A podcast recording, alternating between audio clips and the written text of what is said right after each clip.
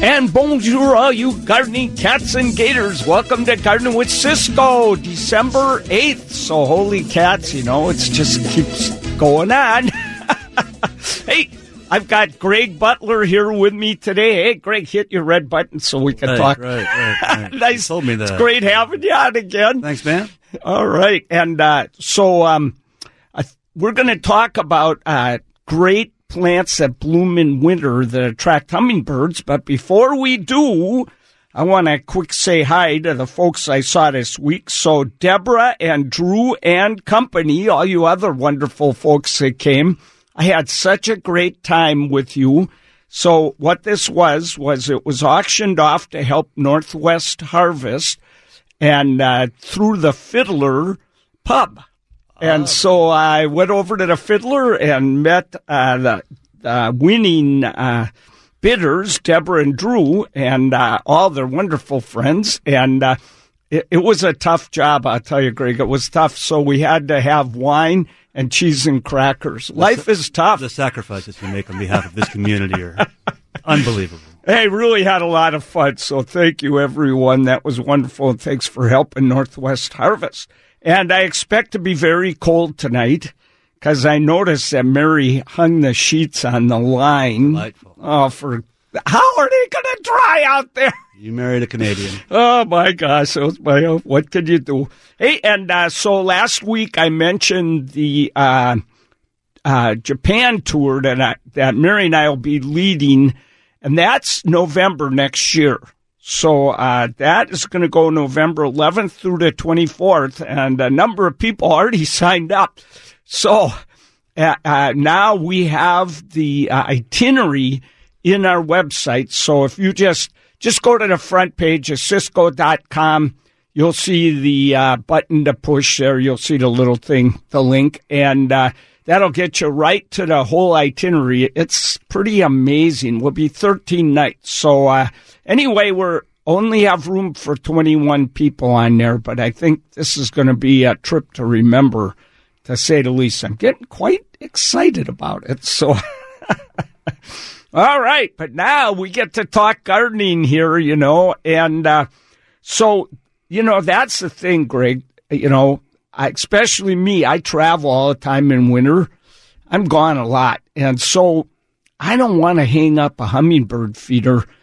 I read that a hummingbird can starve to death in one half hour in freezing weather if the feeder it's used to and depends on is frozen and nobody thaws the thing out. So, oh, that would kill me if I ever did that. Oh, yeah. Um, you don't want to get them depending on, well, me, for instance, to do work for them. Know, I'm just not wired that way. You know?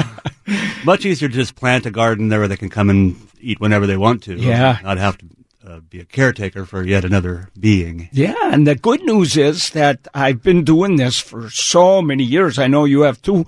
And uh, Well, not quite as many as you. my I have three Anna hummingbirds that never leave my garden. They stay year round, and it's so fun because they beat the tweedle out of each other just as much in the winter as they do in the summer. My God, the dogfights out there are amazing, you know. Jeez, I, Heidi ran out the kitchen uh, back door the other day because one of them had the other one pinned on the ground. They're just going at each other. Wow. amazing. they That's- are little tough guys. are little aggressive guys. They Yeah. are, and you know the the the funny thing is that the Annas aren't even the worst. The Rufous are even worse, and they're gone this time of year. right. But That's. Uh, I hear they're actually starting to stay longer into the winter now. That's what I've been hearing. And uh, I always tell people you don't have to take your feeder down at the end of summer. If the Rufous decide to go back to Mexico and Central America, they're going either way. Who you can know. blame them? No, who can blame them? You know, it's a, I always ask this question sometimes when I'm doing a garden talk and I give away gifts if they get my question right. One of my questions I always ask is the Rufous hummingbird flies 2,000 to 2,500 miles down to Mexico and Central America every fall and flies back up. And they do feed as they go, but they fly at least 500 miles a day. Isn't it amazing? I can't drive that far without a nap. So one of the questions I always ask is it's It is uh, because people tell me this all the time. They say uh, if the hummingbirds get exhausted, they land on a goose that is migrating across, coming to the United States or going the other way. So I was going, is this true? It is the biggest bunch of bull tweedle there ever was. Really? Out of your mouth? What a I'm not the one that says that. I was about to buy that.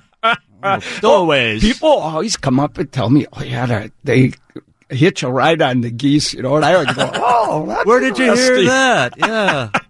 I hear some guys Okay. been spreading that rumor. Okay, I get to mention my first plant, and you get next. Okay. Okay, so because this is one that I just love so much. So, uh, Grevillea, uh, Grevillea victoria. So this plant, what blew my mind about this, it's a six foot tall plant at least, and uh, covered with the most spectacular Grevillea flowers in that Protea family Right. and hummingbirds just die for it. And there's so many flowers you can't even see the foliage in the winter. So I was down hiking with Mary down in uh, uh, southern Australia, Melbourne, and Tasmania, and I come back and I saw these gigantic grevilleas all over down there. I come back and I walk into Jungle Fever in Tacoma, Jerry's nice sure. nursery there, and he's got one. And I go, how can you sell that? It can't possibly be hardy. it blooms in the middle of winter. You're gonna, it's so big, you're going to have to put it in a garage. You know, I said, what's the object? Anybody buying this? And he goes, no, no, it's totally hardy. I go, it can't be. He gave it to me. Oh my God, that one died, but it took 20 years before it did. And it, the hummingbirds are all over it. Even in the coldest weather, those flowers hang on. Yeah. How can a plant from southern Australia do that? It was 102 the day we were hiking there. That's a really good one. Um, the problem I've had with it is the root. They're kind of weak, weak rooted. That's Yep. hard to say this early in the morning. So it may take you a try or two to get it established, but don't give up. And another great thing about it is it flowers for a long time. It does for way longer than just the winter. right through the dead of winter and into Yep. early spring. Yeah, and four starts months in probably fall. on that. Yeah, at least. And uh, yeah, you know, a lot of them, like the first one I ever planted, grew really fast, fell over. That's what happened to one Yep. of mine. But then it grew straight back up again, still got six feet tall. And it was well supported by its own branches. What kills those, though, is uh, either overwatering them or Mm-hmm. if they're not in really well drained soil, then then they don't last long. don't like wet feet. And I planted one right by my bananas, and Yeah, you know, if you water the heck out of those bananas, Sure. they get so big. That's a mixed marriage that's just not going to work out. No, there, that yeah. was a bad marriage. So uh, luckily, Mary's got a few over on her side. I don't have one. I don't have room for one right now. You don't have uh, room for anything right now. Where you- you- poor man has to wander around his yard and wait for something to die so he can plant something or dig up something. Is so true. I'm in the same boat. But uh, so uh, that um, Grevillea, if you're looking for a great plant, hard to find. It is hard to find. You know, one day I'm shopping in Molbak's. I'm walking through and I have uh, about 20 people are shopping with me. This entourage of people asking me, why are you buying that? Yeah, or should I buy around, this? seeing what you're shopping for, right? It was really fun. So I walk into one of the, the houses where they got the camellias and the rhodies and everything, more of a shade house. I don't know why they were in there. And uh, there's like 12 big ones. And I wanted one. So, but the first thing I do is go, oh, this is the best plant, blah, blah, blah. I turn around, they're all gone. Gone, there wasn't one left. I'm still mad about this. Got to hold your cards a little closer to your vest there, mister. Okay, when we come back, because we got to take a break right now, Greg Butler will uh, get his chance to say one of his favorite winter blooming hummingbird plants. Hey, if you want to get in on this conversation, give us a call or you can ask any question between Greg and I. It's totally impossible for us to be stumped. if you say so. Uh, one triple eight nine seven three five four seven six one triple eight nine seven three. KIRO will be right back. Ninety seven three KIRO FM.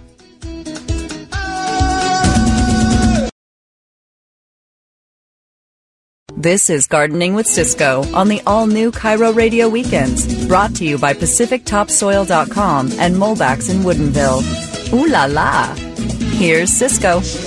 Hey, and before uh, Greg gives you his next plant, I want to uh, remind you that, uh, you know, we've been talking about this fruit tree netting. Now everybody's netting their Yeah, yeah, fruit yeah. trees so much better. And uh, so there is a handy calculator that uh, you can use, and it's, you know, all online.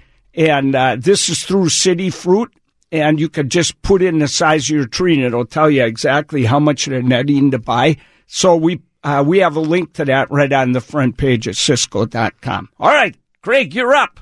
Excellent. Well, first of all, let me offer you some gifts from my homeland of Burien here. We have a little uh, b- belated birthday gift for an old man. I may not be able to talk for the rest of my mouth will be too full. Yeah, so I went to Armoire Chocolate, our little bakery this morning, got Oh, just some uh. pain chocolat, and there's eight chocolates in there. Mary, if you're listening, he's leaving the studio with eight chocolates, so there should be No, there was only two in at there. least four left when he gets home. Back to hummingbird plants. My favorite, and I think probably the best, with all due respect to Grevillea victoria, is Mahonia charity. It is great. I wrote an article about that uh, for Swanson's Nursery on their blog if you want to look at that later. But it starts flowering in about, what, October? Maybe the end of October, early November. Foot long spikes of just little butter yellow flowers um, that the hummingbirds just lose their minds for. There's constant activity around mine. And it flowers for a long time, right through most of winter, probably peters out February or so. Um, and then in this uh, summer, it's followed by just stacks of these beautiful uh, bright blue berries that are gobbled up by every kind of bird that has wings. bird. Um, it's scented. Uh, Yeah. and carries on the wind a little bit too on a, our rare sunny winter days. I, I put mine right by the front door, and here's a word of warning for that. They do get big over time. Now mine's probably Oh, yeah. 20 years old now, and it's 10, just starting to lift the roof off my house. So Oh my God, they get big. yeah, about 10 feet probably. But you can cut a branch right off. Oh, they're and let new ones prunable. come up. Yeah, you can cut it all the way back to the That's right. ground. Uh, be prepared for a porcupine to take its place Oh, because it's going to throw up really sharply armed foliage, and That that's the is- downside of of all mahonias. I put one of those uh, leaves through my eyeball, Ouch. and uh, I had a bright red eyeball for about a week. Yeah, I would uh, recommend wearing a protective gear. If if you can get your hands on a suit of armor, that would be That's ideal. what you want. But oh you my want gosh! Uh, definitely eye protection. I uh, use knee pads when I weed around them, and then I put the knee pads on top of a board because they're viciously armed, especially when the foliage gets dry.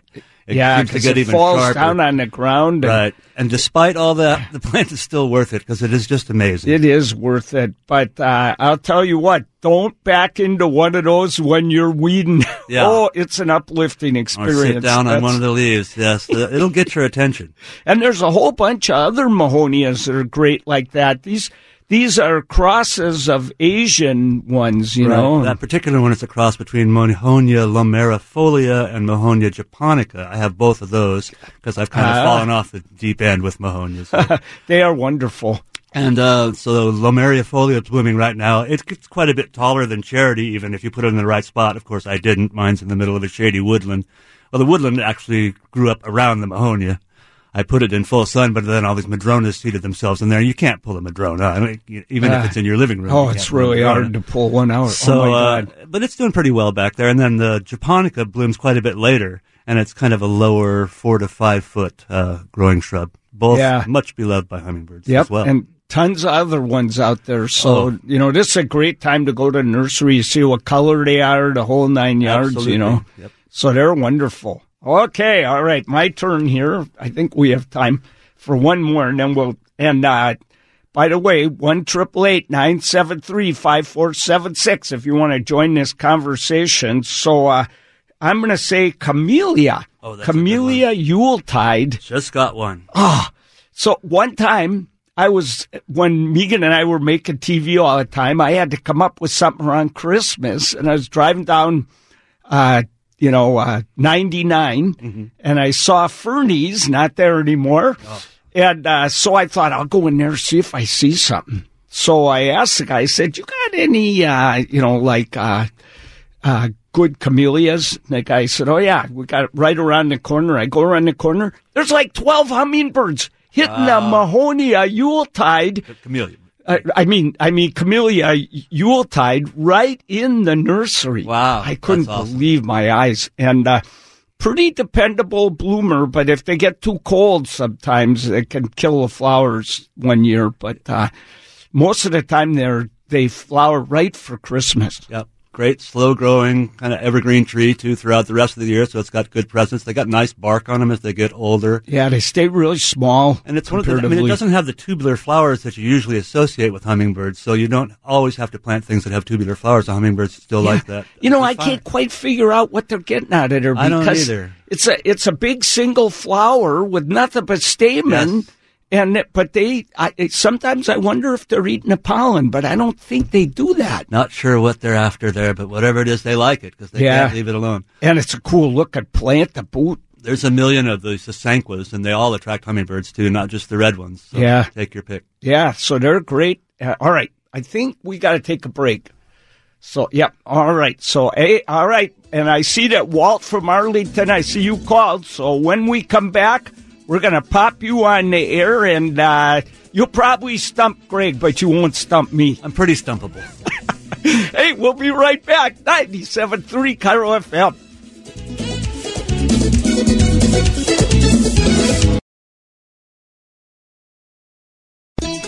You're listening to Gardening with Ciscoe on the all new KIRO Radio Weekends. Hey, welcome back. And uh, Greg Butler's here with me today, an old buddy of mine that uh, he and I have been gardening forever between the two of us. long, long, long time. oh, yeah. Hey, we got a call from Walt from Arlington. So, Walt, welcome to the show. Thanks for calling. Thanks, Ciscoe. Hey, I asked you this about a couple months ago, but I can't find my notes. I've got a peach tree. and As I recall, you told me I got to spray it once or twice or three times starting in December. That's true. If you if you have a peach, uh, there are some peaches that don't get peach leaf curl, but uh, most of them do. And if you've got one that's susceptible, you got to get those sprays on. And uh, What you is the spray? well, you know what I would do is probably go to your favorite uh, garden store and ask them what they're recommending now because it keeps changing. And uh, but it's going to be a, a fungicide for sure. Okay. Yeah. And the second, another question I have is I have a bunch of citrus in my greenhouse, lemons, limes, and uh, some uh, oranges, and they're all starting to bloom. Should I be fertilizing them? Well, that I so they're in a greenhouse. Right. Well, I don't normally uh, fertilize anything in the wintertime very much. I think as long as they're blooming, they'll be fine. They'll start producing fruit. Yeah, I've killed a lot of citrus, so I'm not real sure what to tell you there. Uh, I know they are heavier feeders. And boy, if you've got a greenhouse full of blooming citrus right now, you're a lucky man because that smells delicious. Well, if they're actively growing at all, I'd probably give them a little shot of fert. But you don't want anything high in nitrogen. You know, you just maybe something with a little phosphorus in it and a little nitrogen would be okay. But I wouldn't overdo it. I'd do it light. Okay, good. And organic, I assume. Oh, sure, organic's all right as long as it stays nice and warm in your greenhouse. If it's cold, then it won't be activated, and it, it really won't make much difference if you put it on or not. Okay, my I have a couple heaters in there, and they typically go on at around 45 degrees, so it doesn't get much colder than 45. Would that work? That I think enough? that'll probably work. That it's the microorganisms go dormant if it gets too cold. That's the only thing. It usually needs to be up there, you know, in the fifties or so. If you can keep it up there, I think you're all right.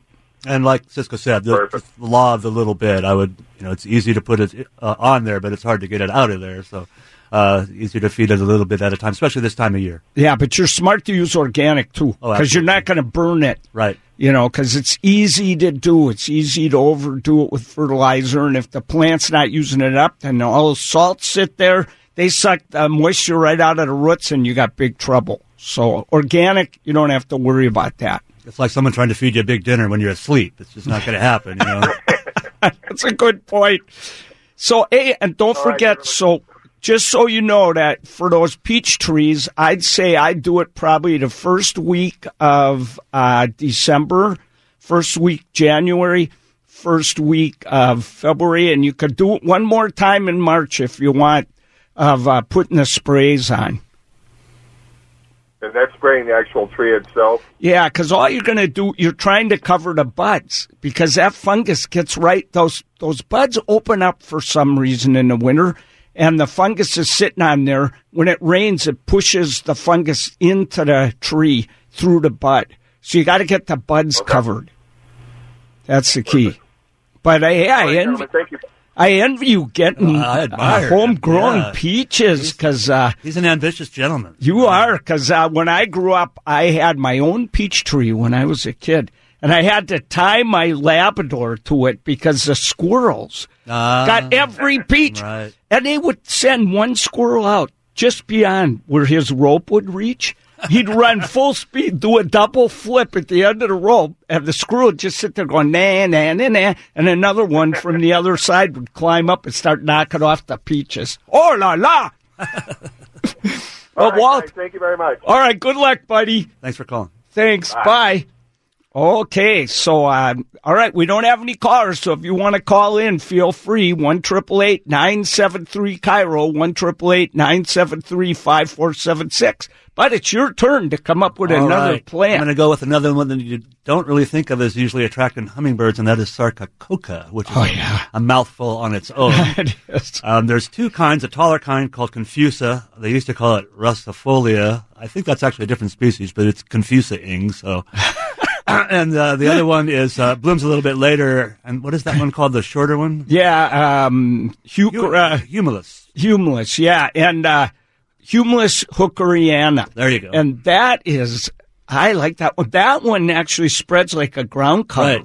And the Only other one is a bit more foot and a half. upright. Uh, what's the common name is sweet box for both of them. Uh, the more upright one gets three to four feet tall. They both want shade. Although Oh, yeah. mine's in full blazing sun now. 'cause So I is it yellow? Yeah. Well, I call it Aurea. Just telling my friends it's a very special one that has golden foliage. Uh, unbelievably sweetly scented flowers just Oh. at that time of year when you cannot possibly go on for another day around here when February when it's been so dark and so wet and so dreary uh, this uh, plant starts blooming and then the flower and garden show starts happening and I suddenly have the will to live again it's, it's really a pick me up in the dead of winter You know, it's been scientifically proved no one can go up and smell one of those flowers without your socks rolling up and down.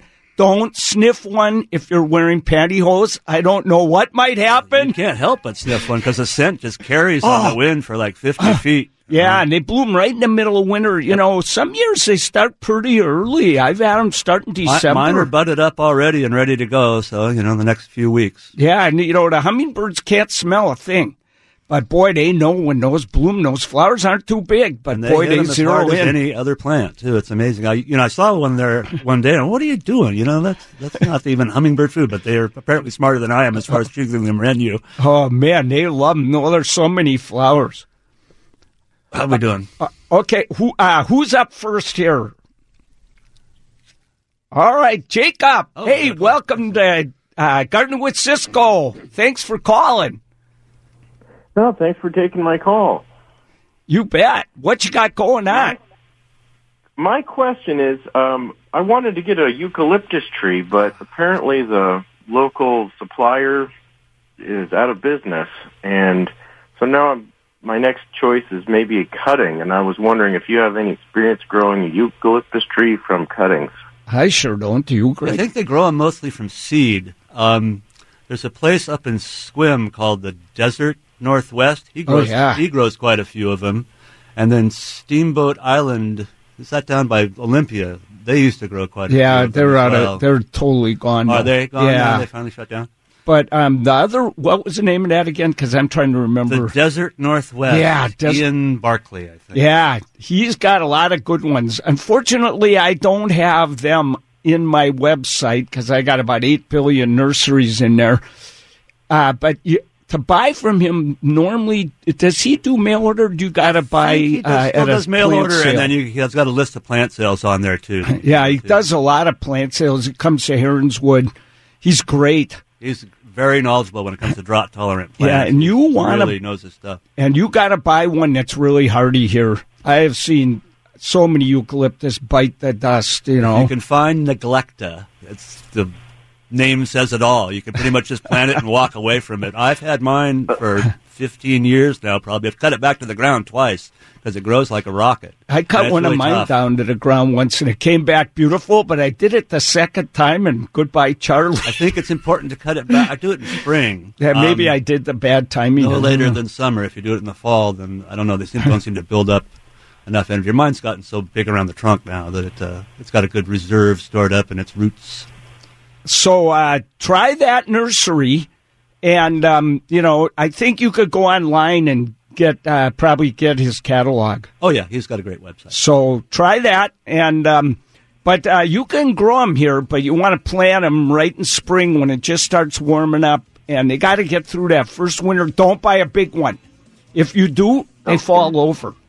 It's weird. The little ones you can plant them little; they'll end up eighty feet tall and healthy. You buy a twelve footer, it's going to fall down when it hits twenty feet tall. I don't know why that is. They probably just have to grow slow enough for us to get established. It probably outgrows its root system. That's probably it. All right. Well, hey, I hope that helped. Okay. Thank you. All right, Jacob. Take care, buddy.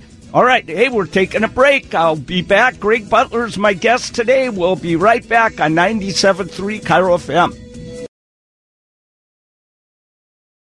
This is Gardening with Ciscoe on the all new KIRO Radio Weekends. All right, we're back. Hey, let's uh let's go to Dave over in Bellevue. Hey, Dave, what's happening? Well, uh, thanks for taking my call. Um, I would say three years ago, I planted um, five or six uh, sword ferns under a canopy of, you know, cedar trees, thinking they'd flourish and I'd have a nice, uh, you know, native grove of sword ferns. But I noticed that they've all been kind of there's some animal that's chewing on the fronds, and they've they've never grown well and. Wow. I just don't know what's eating the fronds on the sword ferns. Holy cats. Well, you, you're totally amazing me because I've never seen anything eat a sword fern. Do you have deer in your garden? That's what I was thinking. No, I live in a neighborhood in Bellevue. I can't imagine. You got a neighbor that hates you? Foragers, maybe? uh, yeah, they're using them at fancy restaurants now. And Well, well, uh, I, I suppose a rabbit could eat them, well, I suppose they'll about eat almost anything. and they're What about everywhere. what about rats? I've never seen a I've rat never eat one. heard of rats eating sword ferns. It- you know, it is possible though. There, oh, or what about voles? I wonder if voles could do it. They're kind of like field mice. Are they eating them when the fronds are all uh, flushed out already, or just nibbling on the unfurling fronds? No, it seems like the nice green fronds are getting chewed off. Huh. It- you know, it's got. it- well, have you seen any signs of mice in your garden? Boy, not that I know of. We also have four cats, so I. Oh, jeez, it's hard to believe if they're out in the yard. I can't believe mice would never escape what- that. Or even deer if you've got four of them. Team up and bring down Bambi.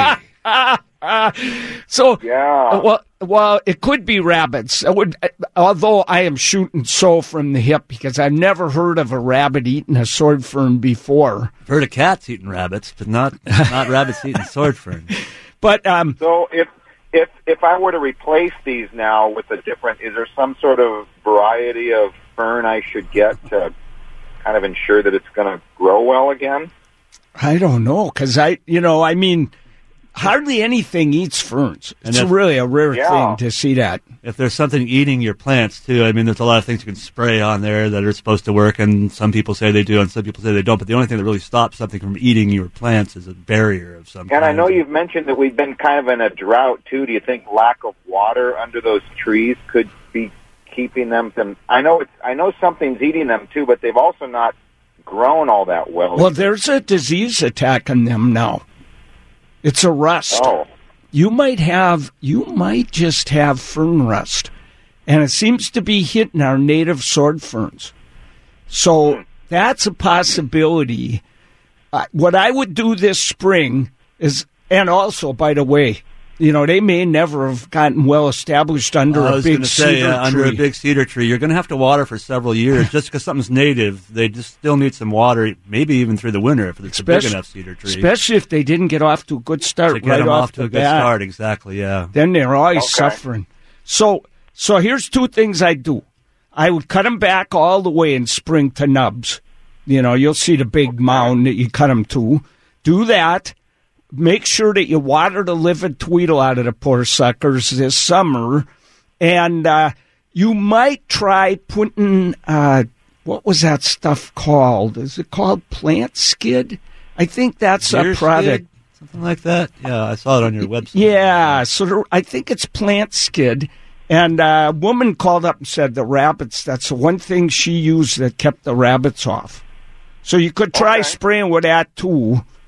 And uh, then you gotta you gotta call in and give a report because we're all wondering what. But if you've got this rust, uh, you should be able to see that. You'll see orange pustules on the bottom of the leaves. So keep an eye out for that. Uh, so cut them back in the spring. And then, uh, you know, if you see the orange pustules, you're probably going to have to spray them with uh, uh, some kind of fungicide or something to stop that. I heard it's hard to stop, too. So, Yikes. So Well, thanks so much for your help. all right. I don't know if we were any help. we tried our best. We'll tell everybody we were help. Thanks a lot. Well, good luck. Keep me posted, okay? All Will right. do. Thank you. Oh, you're so welcome. Thanks. Well, um, I don't know. We uh, maybe James will just uh, put you up really quick. Nope, nope. Brian says nope, no time. Sorry, James. Call next week. We couldn't quite get to you. Yeah, I don't want to run us late. That's the worst thing we can do. All right, so uh, rapid fire. hey, well, let me ask you something, Greg. So you have, so have you got quite a few articles over at Swanson's now? Oh, there's probably a half dozen up there now. Those are great articles. I've read every one of them. They're really good. And uh, you give a lot of talks at I Swanson's do. too. I don't know why, but they seem to like me. Makes me very happy. Well, I tell like them what, too, so it's a mutual love affair. Me when, and Swanson. when you go to one of Greg's talks, you got to be ready to laugh, but and you got to listen because he talks fast. I got a lot of a lot of stuff to cover. What's your record for the most slides in uh, like an hour Oh, talk? I don't know, three hundred. I don't know. You get one word that. per slide. It's more of a movie than a talk. Oh, that's too great. So, uh, yeah. So, if you want to check up some, check out some of his great articles, just uh, go to swansons.com, and there's a link right on ciscoe.com, and uh, you can read his terrific articles and find out when he's giving a talk over at Swanson's again. they have a great blog in general too. They keep you up on what you should be doing when and Oh, yeah, it's a great blog. And uh, really terrific nursery, one of my favorites. nice folks. They just changed ownership, I guess, last Yeah, fall. The, three yeah, now employees three of them. bought the place. Yeah, that's three great. three employees bought it. That's pretty It's cool. great to see independent So- nursery keep going in this business climate. You yeah, know, I know that's scary. I'm glad. off left and right, and I got, uh, I got to give Wally credit for that. The guy that used to own it. yeah, yeah. He he. I really liked him. He's a character. I still like him, but I haven't seen him for a long He must time. be retired. Is that He's down in Florida, I Oh, think. But uh, go when they retire. But uh, he did a good job at that nursery and then sold it to his employees instead of turning it into another big apartment house or condos or whatever they're going to put up next in Seattle. Well, that's you the problem. The land is worth more value than the business. I guess that's what's happening to City People's in Madison Park. Yeah, a that's a of that. heartbreaker to It see is. that go.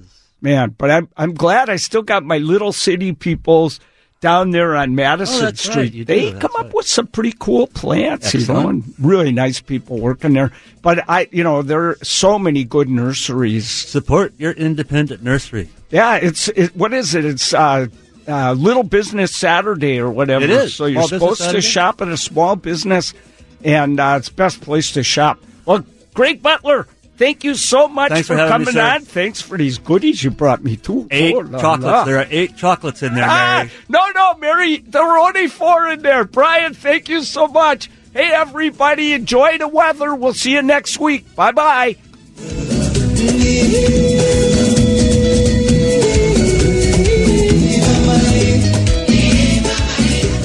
and I got prescribed pain pills by my doctor. If making my detox public is going to help somebody, I'm all for it. I just wish